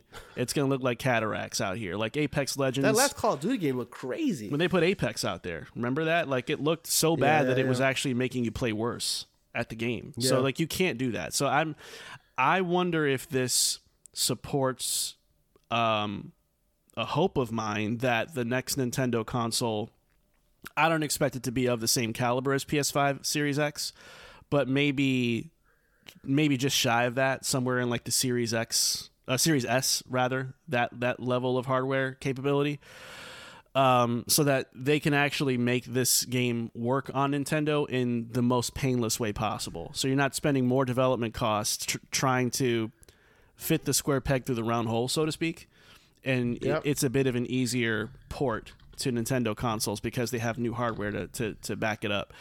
That's pretty much my only angle in all this that I'm interested in. Otherwise, I don't give a shit anymore. I'm uh, so tired of the posturing from Xbox. I'm tired of look at how weak we are as a company and, you know, like a lot of other stuff they've been doing lately that just feels really obnoxious at this point. Um where whatever. Like put it wherever you want. I don't give a fuck. Just let's let's get focused again on what actually matters, which is getting these games out and making sure they're good. And I don't care where you put it. You can put it on the fucking Ouya for all I care. Yeah. Just just shut the fuck up for a little while. Please. Yeah, I mean, look, I, I just, yeah, I agree, but I also think that it's kind of one of those things where, like, they, they are, that entire thing that's happening is such in the public eye now that they have to make these comments because they have to combat whatever place Sony's trying to do for them. So, it, but they are the ones that come off the most annoying because they're on the defense the whole time, and so uh, defensive the whole time. So that I get why that it, it, it is annoying, and this shit like this is annoying It's, as hell. it's but- like the politician that goes and volunteers just for the photo op. Like, and you know, Yeah, it, it yeah. just feels the same to me in that way. Like, all and right. they kind of and they and they have to, I guess, but it, it just, yeah. And and the whole Nintendo, uh, your your kind of wish for it to be a more powerful console. I don't think that's outside of the normal possibility. Uh, Nintendo has done it before. They've released Yeah. really powerful consoles. Uh, they haven't fully taken advantage of those, uh, but I. I think that it'd be smart for them to not only have a very powerful console because now they can actually have the next uh, successor of Switch be another long tenured uh, uh, console in terms of its existence, and then have more third party support, which would absolutely help it. Uh, you know, it's not going to hurt it. That's for sure. Uh, but yeah. all right. Let's move on to our last uh, hit point item this week. Pablo, go ahead and kick us off. Yeah, uh, so we are now past the halfway point of the Last of Us series on HBO. Uh, just kind of wanted to gather our thoughts here now that we, we're, we're halfway through here. Uh, what do we think about the season so far? Is it everything we hope for? Uh, everything that we hope it would be? Uh, is there anything that could be better? What are the things that we like, dislike about the game versus the show? Marco, what do you think? Um, overall, I think this is a really good show. Um, and I know that's like super profound, right? But I think it's a great show, and I think it's a great show for all the reasons that everybody's been saying. It's a great show. Good writing. Yeah. Um, you know, the budget definitely looks like it paid off. Um, it just ha- it's really well paced, well acted. Um, stays faithful in a way that feels good for a fan of the game first, but also feels good for people who are new to this whole IP. Right. Um, so the, the the most criticism I can give this is it's super granular, but just stuff that I think kind of irks me a little bit. And I think really there's only one thing, if I'm being honest, that, that bothers me.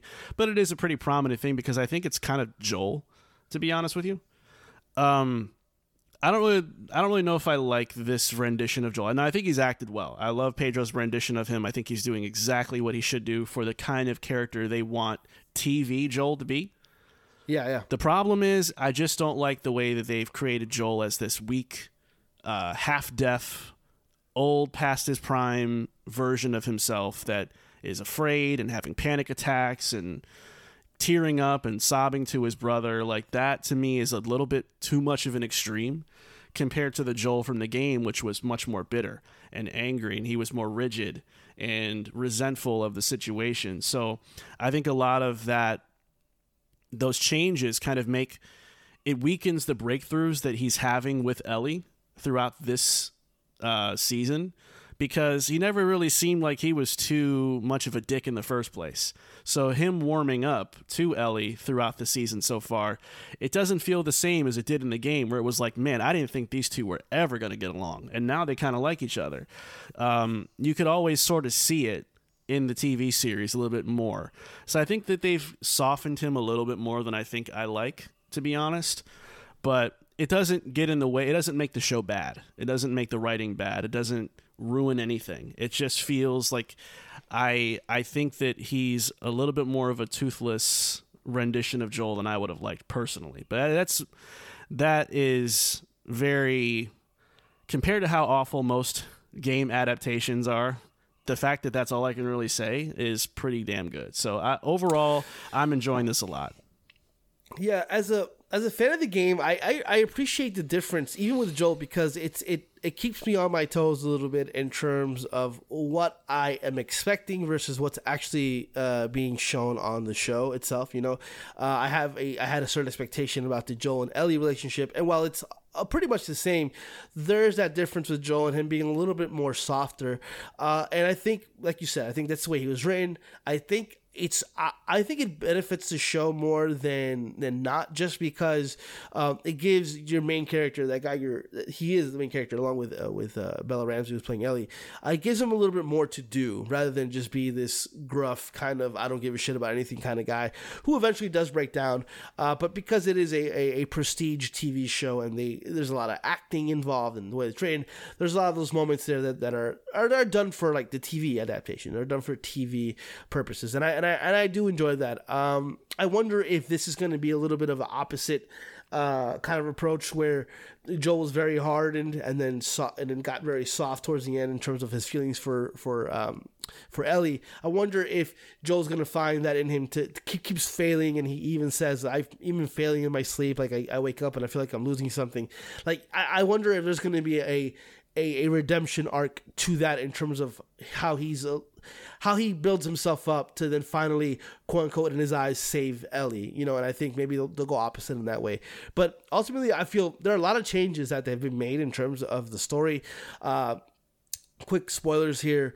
Uh last episode they showed uh a part not really a spoiler but they showed a part of the game that you don't see till part two uh, of the uh of um of the last of us which is the city uh the, where all this takes place. Little changes like that seem extreme certain things that they've done seem but i think they work really well uh ultimately for just kind of bringing more context into the story and building out that world uh giving uh ellie and joel something to look forward to after they feel like after their mission is complete something they can come back home to something that you really didn't know what was going to happen at the end of the first show uh, uh, the game until the end where they're standing uh, over jackson but i like the fact that there's giving them purpose giving them uh, the hope of what's to come after they complete their mission. You know, uh, so things like that. I think those changes are really are done really well. Uh, and casting with um, Bella Ramsey and Pedro Pascal for me, uh, they really worked. I, I think Ellie's the one that's grown on me the most. Uh, I was a little iffy at first about her, and the more uh, the show goes on. I feel like she's basically Ellie from the from the video game, uh, and it's and it's working really really well for me. Yeah, yeah, I have no complaints about her at all. Actually, I've always liked how she's portrayed that character, um, and just her own spin on some of Ellie's, you know, sass and her quirkiness, and um, you know, I think she's she's brought that through really, really well um, throughout this uh, season so far. I think where I'm most curious to see how she evolves is where like the part two story arc goes with her becoming more angry and more re- more Yeah. vengeful. And how do you take this this actor and and pull that into the mix now? And how does that how does that mesh? Um, because right now she's still kind of carefree happy go lucky Ellie. And you know we know that's not going to stay the same after you know what we saw in the game. So it'll be interesting to see how she evolves um, you know through through the the TV series. But yeah solid ass series, man. I'm I'm enjoying it. I look forward to it every time a new episode drops. I'm already dreading the fact that it's going to be ending um, Yep. pretty soon. So looking forward to it. And um, man, I'm I'm more curious than ever uh, about what they do next with the story. I, I'm curious too, but I'm I'm so not looking forward to the discourse when it comes to casting uh, Abby for Yeah. uh, for season two. Yeah, the- that's just gonna be an, Literally, the person the person that, that that offered her face model is getting death threats to this day. yeah, It's insane. she's stream. She's a streamer now. She does stream uh, Yeah. video games and stuff like that, and she's consistently, constantly being berated for just being for looking like Abby. It's it's it's God, it's so toxic. gaming community is the worst community ever. I've said it before. I'll say it I- again. It- it's right there with the, with the wrestling community, but I agree, man. Yeah, A and B right there. Um, but let's go ahead and move on, Pablo. Uh, let's get into the main event of the show that we call the Checkpoint Chat. Let's go. It's time for the checkpoint chat. All right, so we've been doing uh, a fair amount of lists over the last few episodes, just kind of talking through some of our the games that make us kind of scratch our heads a little bit.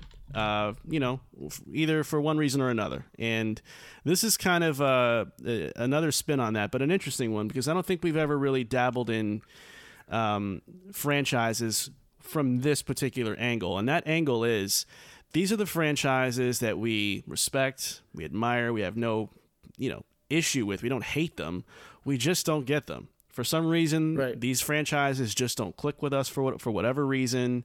Um, and maybe we can or can't put a finger on why. So we're gonna each recite the five games that we've picked, um, respectively, or five franchises rather that we think are kind of that meet that that criteria of just I don't know what it is. I just can't get into that.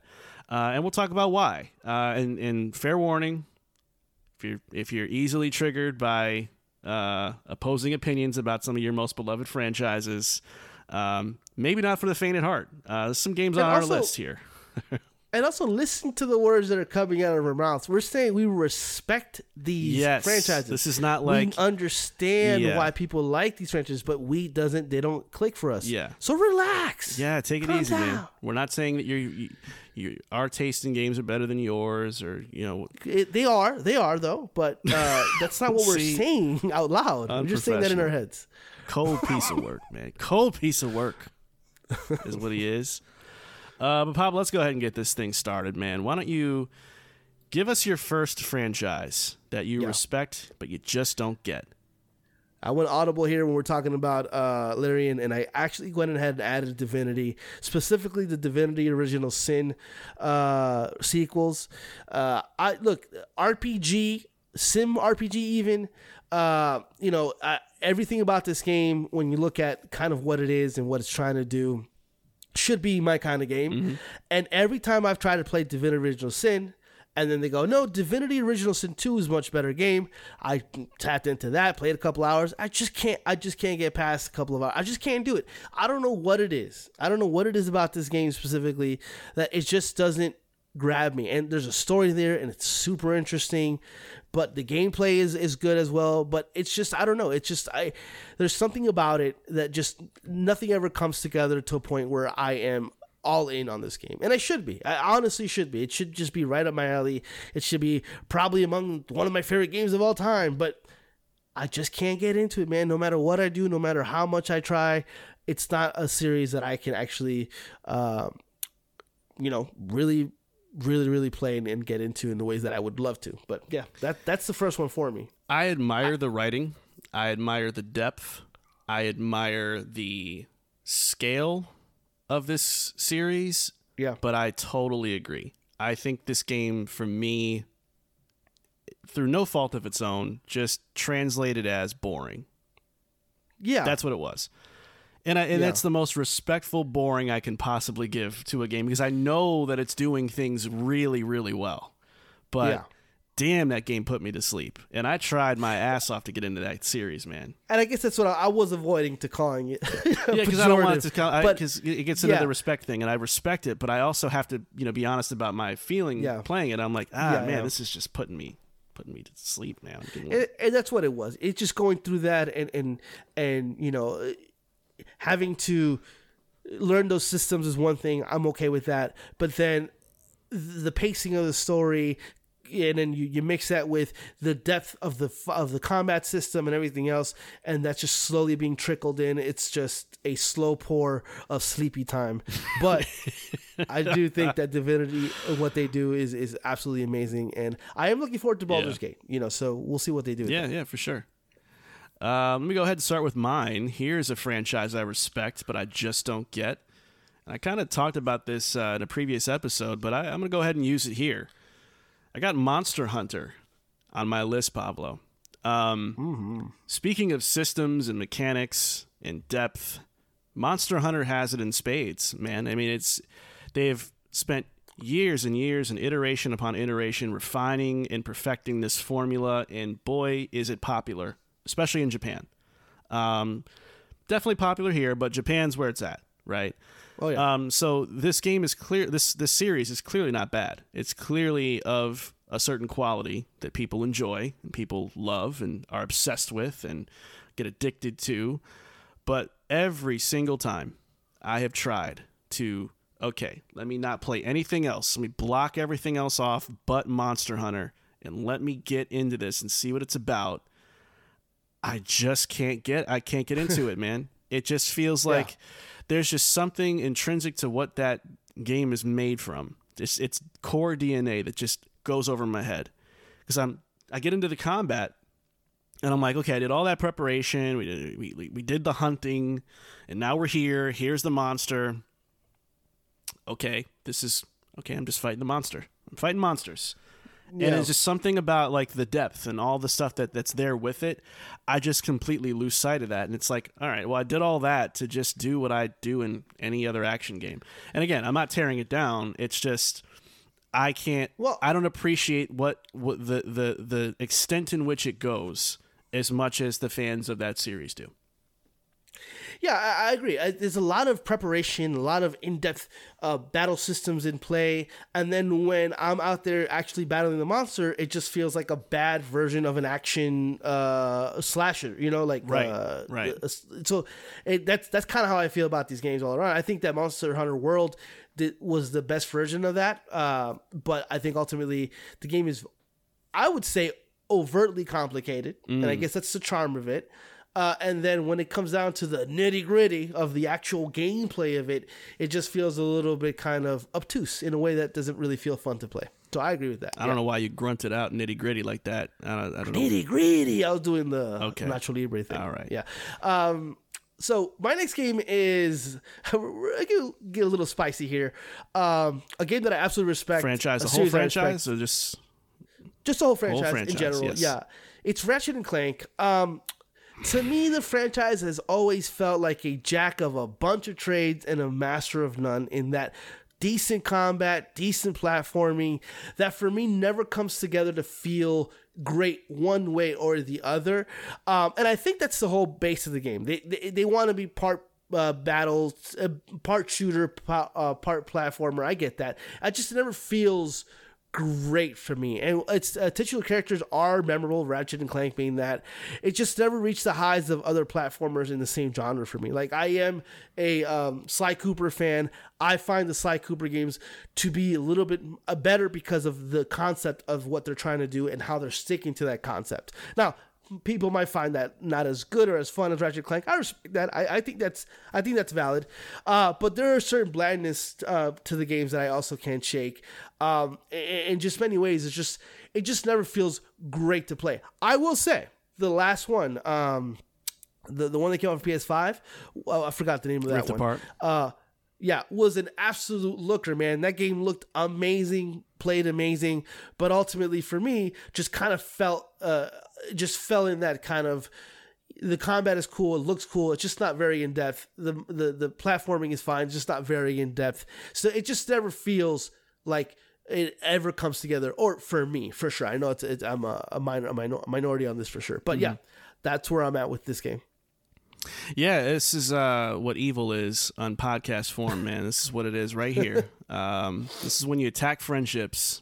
Um, you make fun of Marco. I'm not saying it's bad, you know. No, no, I know. I'm just playing. Highly respectable. I'm just playing. But it's just not my kind of mascot platformer. No, it's not your cup of chai tea, and that's all right. I mean, look, here's the thing. Um, I obviously love Ratchet and Clank. I've I've always been a fan of Ratchet. Um, although I was a bit of a late bloomer uh, when I got into it, I, then I got into it pretty hard.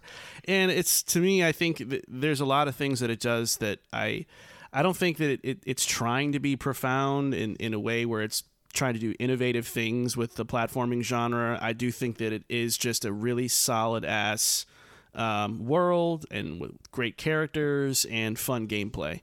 And I, I think that simplicity is refreshing when the new games come around because as we know in the current climate of gaming, like so many games are trying to be a live service or they're trying to pull you into a PvE co-op thing. And you know, it, so when games like Ratchet and Clank Yeah. come along, it feels the simplicity feels refreshing to me and um, i always love that as like a palate cleanse um, you know anytime they come out but i understand from your perspective though why it's like not But I don't disagree. I don't disagree with that. It's just like when you like a Mario game, for example. There is a simplicity to Mario games that are that you can play the whole game i- i- i- with that simple platforming in mind. But there, there's you can go in depth if you wanted to. There are certain things you can do in that game that are like blow people's minds, and I and, and I feel like Ratchet and Clank does, doesn't give you the, the opportunity to do that. And, and again, just to go back to Sly Cooper, Sly Cooper is committed to its vision being a thief and, and kind of like sneaking around. And that's the platforming that they kind of uh, take advantage of. And there's like a theme to that. I just feel like Ratchet and Clank is just like shoot 'em, shoot 'em up, jump around. And and there is a, a, a like you said, there's simplicity to that that is commendable, and I agree. Any Ratchet and Clank game that come out, I'll probably play it. It's just not. It's just. It's just I don't get how people are like your affinity for it. I just don't get that. But again, res- highly respectable franchise, Yep. no doubt about it. all right trigger warning ladies and gentlemen um, Oh my god. next game next franchise rather I keep saying game next franchise that i respect that I respect and that I respect, but I just don't get God of War. Now, real quick. Yes. Is this all of the games? I was just going to into one? clarify. Okay. All right. Sorry. It's all of them for things. Okay. All of them. And I didn't want to admit that for the longest time. Longest time. Um, I thought most of my critiques and concerns and issues were with New Age God of War. Um, and I'd say that if I had to kind of give a ratio to that, that's probably still true. I probably have more issues with new God of War than I do old God of War. But I think the problem holistically with God of War to me is that um, it's just uh, while I love the grandeur and I love the their their telling of the Greek gods and obviously transitioning into Norse mythology, um, and the way that they brought those stories to life, I think that it's been a tale of extremes tonally that has just made me never really connect with the series at all. In the beginning, it was overly angry, angsty, yelly, screamy, um, bloodbath type of stuff. And I'm not a prude by any means when it comes to gore or things like that.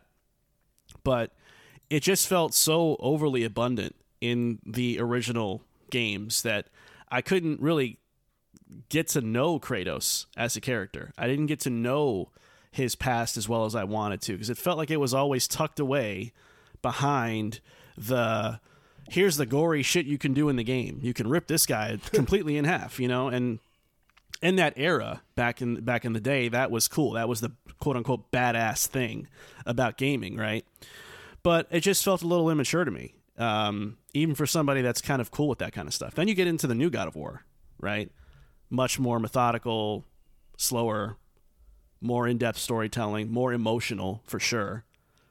And I would you would think, okay, well if that was your problem with the original games, then you should love New God of War. But I almost think they oversteered. I think that the new God of War era has been overly emotional to the point where a lot of characters, including Kratos, to me, is a bit unrecognizable.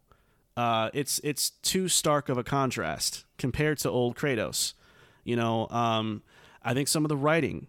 I know people, you know, swear high and low. It's one of the best written games ever, especially the most recent one, Ragnarok. I don't think so. I think that there's definitely some holes in their game with when it comes to writing and characterization that um, made the game a little obnoxious in a different way, especially when it comes to Atreus. I just think that he, as the flag bearer or the future character that carries the torch moving forward at some point in the future, It's just not where I think the series should go.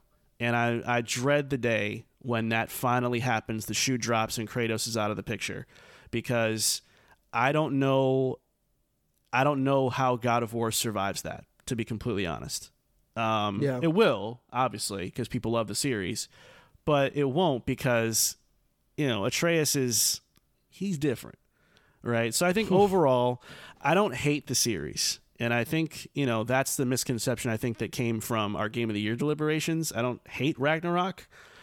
I just think that from top to bottom, this series has always eluded me in terms of what it's trying to actually do, um, what it's trying to get me excited about, the story it's trying to tell, and the characters it's trying to tell it with. Always just, for some reason, misses me. So I just don't get it. I know that was a long speech, but I wanted to make sure because it's God of War, right? So I had to kind of Yeah. get in the trenches there a little bit, but that's where I'm at. Yeah, my my next game is uh it's a pretty popular series, uh, but I don't think I'm alone in saying that I feel like I respect Devil May Cry, but I just don't get it. Um, and it, it, and again, Mar- Marco is a huge fan of Devil May Cry, but I think he would agree in, in some. There's a lot of bad in these series as well, but and I and I'm the weird one where I don't think DMC. I, I don't add DMC into this because I really like DMC, uh, but in terms of the series itself, like one through five, I. I, I think that those games are fine. I came into them pretty late. Um, I think I came into it in three. I did go back and, and try one. It, time just wasn't kind to that game anyway. But going to three, four, and five, and maybe that's just kind of painting my my opinion about the series in, in a in the in, in the wrong light. But I just never found those games to be particularly interesting. Um, I think that the stories, the stories, sometimes they get a little bit. eh, not complex, but they get really weird uh, in a way where it's not interesting. The combat is fun, but I never really found the combat to be as interesting as people make it out to be, like or as intr- or as as as in depth as people want are, are say say it is. Specifically, specifically with five, where there's a lot you can do in that game, but it just becomes really repetitive. I think all the series throughout really suffer when it comes to uh, level design. Maybe not one. One was probably more interesting because of one maybe was coming from it was going to be a Resident Evil game and it has kind of that darkness. Exactly. Those, those Yep. level designs is Yep. really nice, but everything else it just really suffers like. Bloody, gutty, disgusting looking hell zone, and it's like okay, you play here for a couple of hours. Bloody It- It, gutty. just it, it, bloody gutty, buddy. Uh, but uh, yeah, it just for me, it just it, there's a lot of bombast to the series, but there's not a lot there uh, when it comes to. Uh, I guess it's a little lame when it comes to the heart of the franchise itself. But it just it's a series that I try and try and try, and um, I never can make the devil cry, you know. But uh, Oh, ultimately, oh for my. me, it's just not a series that I really enjoy. And I wanted to add it on this list specifically because I um. I, I uh, when looking through kind of do some research, people really love Devil May Cry, man, and I just don't get it. Yeah. Uh, but I respect it. I think that it does a lot of cool things, uh, but not ult- ultimately it's not uh, it's not a cohesive uh, series for me. Yeah, and that's because Capcom wasn't cohesive for a long time. You know, Yeah. they had their shitty Yeah. era where it was like, man, they can't make a good game to save their lives. They're ruining everything. They're ruining Resident Evil. Mm-hmm. You know, so Devil May Cry was, you know, sucking ass through a straw for a long time, man. And then you know they they recouped enough, but like I said in the other episode we did, um, Devil May Cry just you know is kind of forgettable as hell. So I I understand why it's here, and I think you're not alone Mm-hmm. in this too. It's just I think a lot of people are too afraid to say it because it's Devil May Cry and there's history and Yeah. lineage there. But yeah, I mean they kind of blew their own momentum by having so many bad Yeah. games peppered in throughout the series. So I, I understand it. I understand it. Um, do you understand why Banjo Kazooie is on my list, Pablo? Do you know? Psst, bro, you brother, you have no idea. That was on my list for the longest. Really? I'm with you all the way on this. Yeah. I'm right with you on this. Yeah, Banjo Kazooie for me. Um, man, I don't have anything against this game. I think it was cool that it was there. It was obviously the peak platformer era for, you know, the N64 was, you know, banging when it came to that stuff. I just think that Banjo Kazooie to me felt like a non-starter in a lot of ways. You know, like I felt like there were more superior experiences available. Um, I didn't really care too much for the characters at all. I felt like the gameplay was pretty average, not bad. It didn't really, you know, wasn't offensively bad in any kind of way. I just thought it was kind of bland. Um, so I, I guess it never really caught me the way that it did for a lot of fans. Um, it's I get it's it feels like the the game everybody wants to come back, but no one really knows why. Um, Yeah. and maybe that just means that I don't understand it enough. So that's why I put it on the list. Um, I, I I'm not offended that it existed or that it was popular. I just think that um, to me, in the grand scheme of what platformers were at the time, it didn't feel all that remarkable. And some people are going to be yelling at me through the their their speakers right now. That's great, and it's because it did this, this, and that. Did you even play it? You know, yeah, I did, and it this wasn't it for me. But I respect it. Marco, I respect it. I, it's not on my list because the list very specifically states here that you have to respect the franchise in order for it to be Oh, on wow. this list. I don't respect Banjo Kazooie. I, I, I think Banjo Kazooie is right there with the F Zero fans. Like, you know how you know I know you're lying is, uh, or how you think that Banjo Kazooie is in parity with Mario because there's been 972 Mario games and there's been two, three Banjo Kazooie games. Like, look, I understand it's a at its time it probably was imp- it, it, it was impressive at its time but it didn't age well even and even when it did come out it just wasn't very fun to me to play i just i never i played i rented that game like seven times and i was like i Damn. there's something here because people keep talking about it my my nintendo power keeps praising That's it what that I saw. Yeah, I'm like, that's got to be Yeah, something so- good about it. no. Yeah. No. and then the Xbox 360 version was just not good. I I I, am a firm believer that that game sucks. Uh, to be quite wow, shots Um, fired, ladies and gentlemen. yeah, I do. I, I really I do because Kazoo's there's people busted. out there who. I mean, there's there's people out there that say Banjo Kazooie is better. Banjo Kazooie is better than Mario 64. Like there, there there is a contingent of people who are blind and cannot see. Uh, that's what blind means. They're blind and they can't see. You understand? Yeah, me? yeah, Both yeah. It's like uh, somebody got be uh, their head got beheaded. You know. Um. Yeah. But look, it's just it's one of those weird things where I don't get Banjo Kazooie and I don't respect the franchise. But I, I, I I'm glad that someone, one of us uh, in this team here, does respect Banjo Kazooie because uh, you know maybe they, then maybe they won't come for us fully. Oh my god! Uh, All but, right, man. yeah. You're up next. What do you got? Elder Scrolls. Everybody who knows me uh, knows that I love Bethesda games. I just don't get Elder Scrolls, and I respect the shit out of it. I'm telling you, I've tried Skyrim many, many times on many, many platforms, and not five minutes. I'm talking about 10 hours on the Switch, 10 hours on the PlayStation, 10 hours on the Xbox. You can look that up. That is factual. And I still don't get it. Like, I. I don't I don't enjoy the main story and people go, "Well, it's not really about the main story. It's really about the side quests." I don't really I I I am not a fan of games that make you look for fun. Like I I want to play the main line and I want to kind of get to it. If I find a side quest that is intriguing, cool, and if I if somebody says you got to try this side quest, I'll go out and look for it. But if people are telling me, "Well, don't really play the main story. Go outside of that to find the fun in Skyrim." I'm I'm not that you already lost me. That's just not going to be a thing that I'm going to do. Um, I don't like the combat. I don't think it feels great, and that has nothing to do with how it aged. I'm talking about day one when it came out. Um, Morrowind, not a fan. Uh, I'm not a fan of any of the of the uh, uh, of the Elder Scrolls games. Um, though I respect it to the point where I'm excited for Elder Scrolls Six in terms of what they're going to do for that. Maybe idiotically because I'm not a fan of the series like that. So, but I do respect it. I understand what it's done for the genre. I understand what it's done for gaming. I appreciate that it exists. I love that it exists. I think that you know, without that, we might not have gotten the Witcher threes and twos, uh, how expansive and what they're trying to do with that. I understand it's. I understand what it's done for video games, and that's why I respect it fully. Probably the game that I respect the most on the list, but really in terms of how I play games it's just not it's just not for me. I just I just can't do it. I've never been able to get into it, and that's where I'm at with Elder Scrolls. Yeah, it's tough, man, because a lot in a lot of ways it feels like it's also a setting issue too for some people. Yeah. Um, like if you Yeah. took the same formula and I mean you, you make it post-apocalyptic, you, you kind of get Fallout. Hey. Oh my God. Yeah. I love that. That sounds You put it in space, you might get Starfield, right? You Oh might fuck around and get Starfield. yeah. So, you know, I think a lot of it is setting and um admittedly I've gone back and forth about the series too because of, you know, high fantasy can get a little stale for me. It's like how many different ways do you want to see an old high fantasy setting with dragons and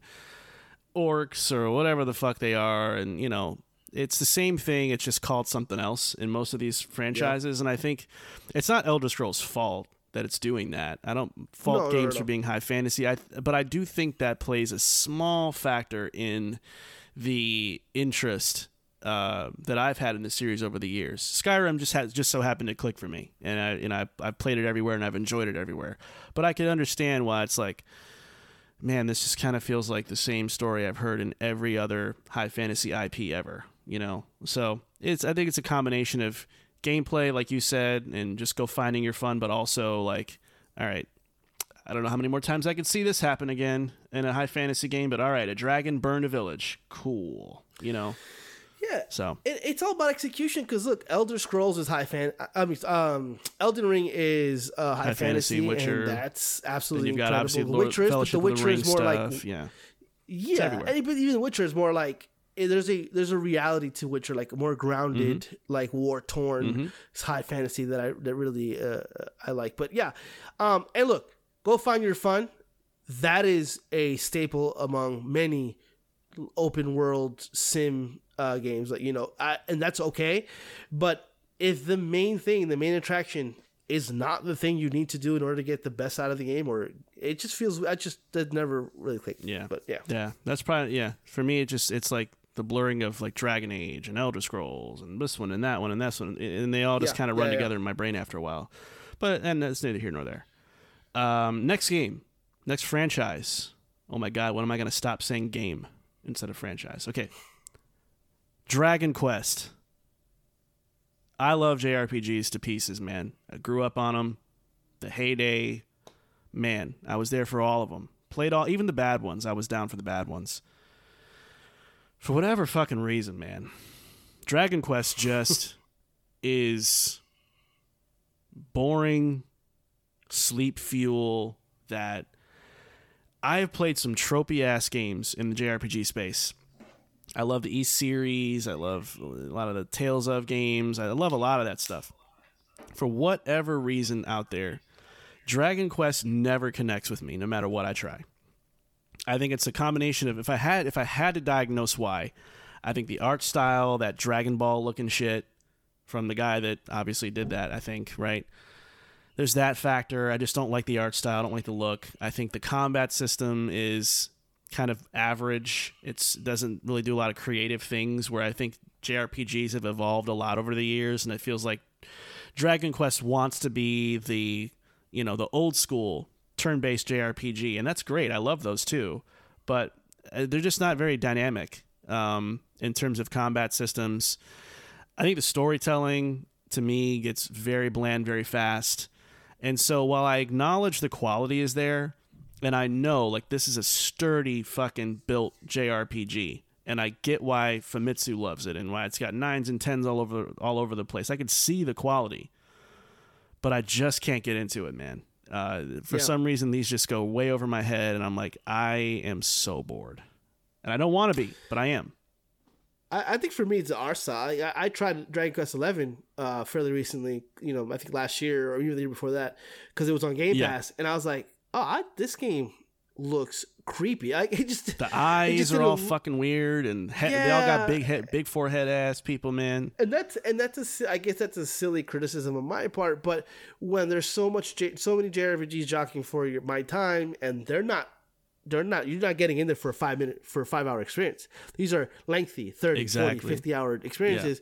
If you can't get me up front, then it's going to be hard for me to to to stick with it. And nothing Dragon Quest has ever done has enticed me or been interest interest me in playing the series at all. I've never was a Tales of uh, fan until Arise, and that did enough to get me into it. You know, like it did something, and just Dragon Quest has never been a game that's done anything that's interested me in any way for me to check it out for more than like 15, 20 minutes. So. Yeah, yeah, I feel you. I feel you. All right, what's your last game? My last one is not not surprisingly, it's Metroid. Um, I never a fan of the Metroid games. Played them on the SNES. I honestly completely lost. Didn't understand what I was doing. Maybe that's a skill issue on my end.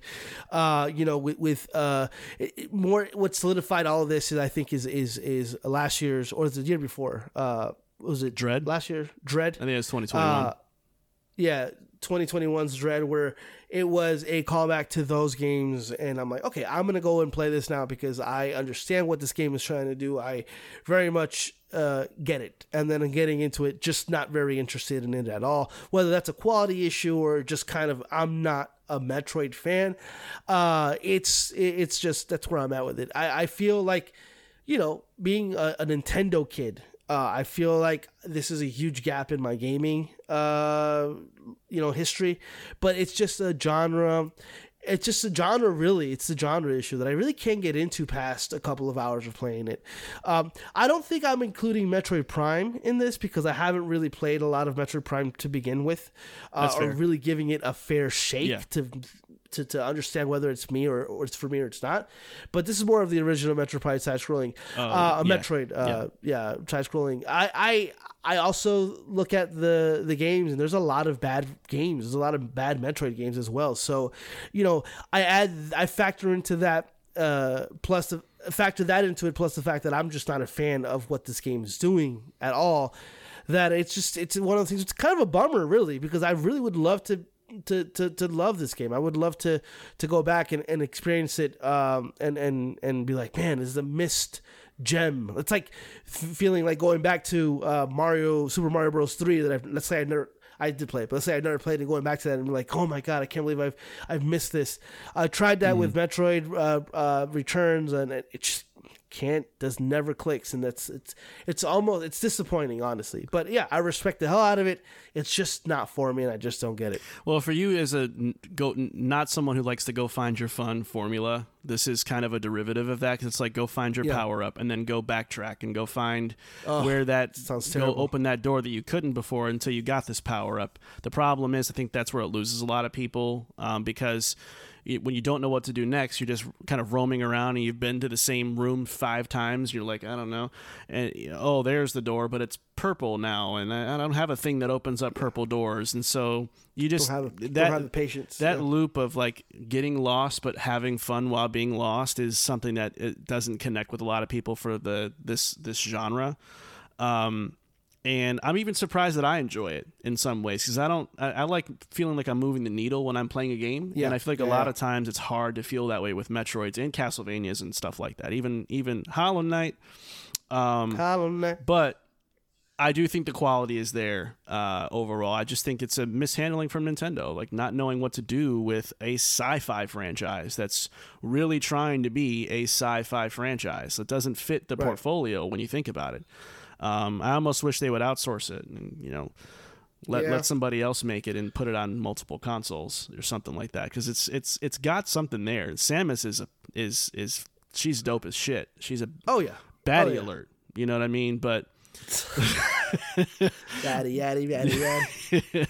but um, yeah, man, I, I do get it though. I do get it. It's it's it's not for everybody, and it's totally okay. Um, but yeah, I, I get why it's there. Um, last franchise I got on my list, Pablo, is Doom. Talk about history. You want to talk about like legacy franchises, industry defining franchises. It felt weird putting Doom on this list, but I kind of had to because I never I never understood Doom. Old school Doom, new school Doom, any Doom. I just don't get it. Um, I think the theme for me, there's, if there's a through line with some of the things that I just don't click with, I think it's like the mindless, like gory for the sake of being gory, violent for the sake of being like kind of what I talked about with God of War in a way. Um, I've just never really bought into the Doom formula because it just feels like this is badass. Grab your gun, shoot the shit out of these demons, and rip them apart. Pull their eyes out from their inside their throat, and feed it to them through their asshole. Like that. That's just kind of like that's just what it Sign me up. it sounds atrocious. So I, I never understand that d- the gratuitous nature of it. I don't mind gratuitous violence if there's context, rhyme, and yeah, reason behind it. But the game is built, the franchise is built around. I don't give a fuck about fuck these damn demons, right?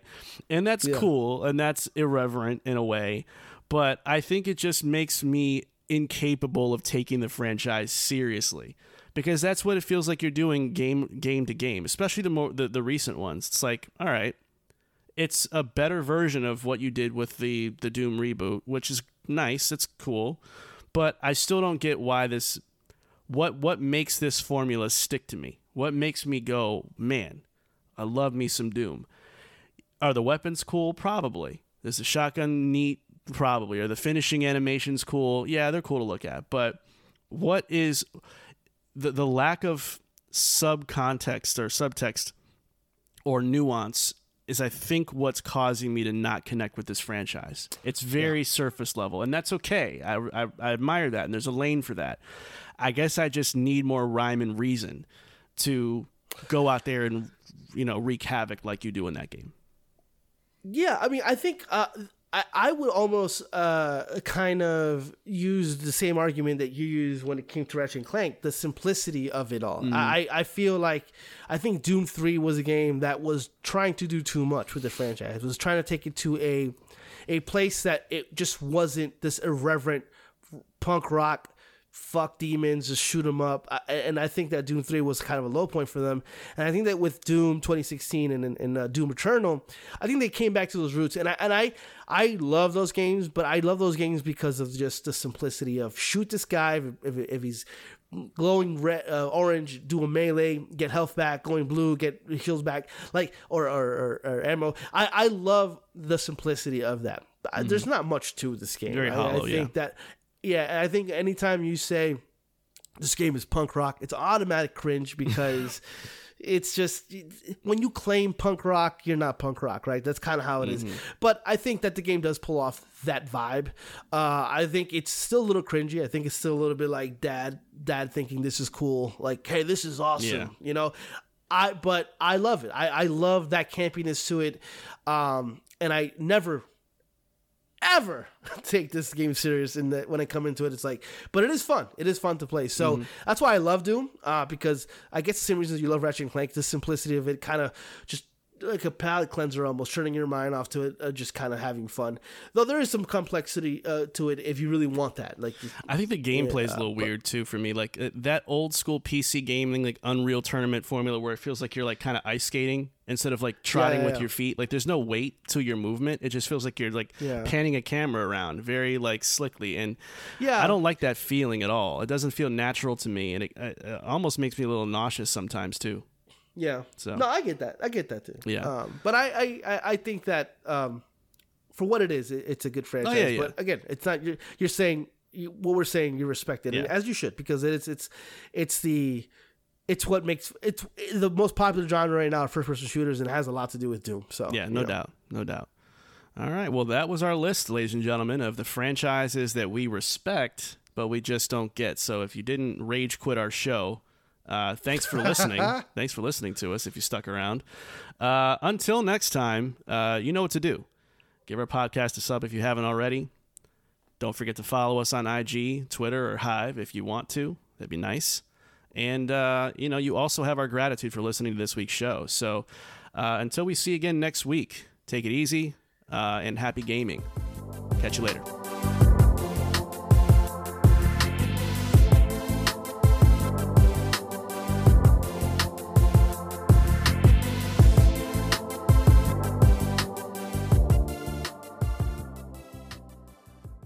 make me feel good.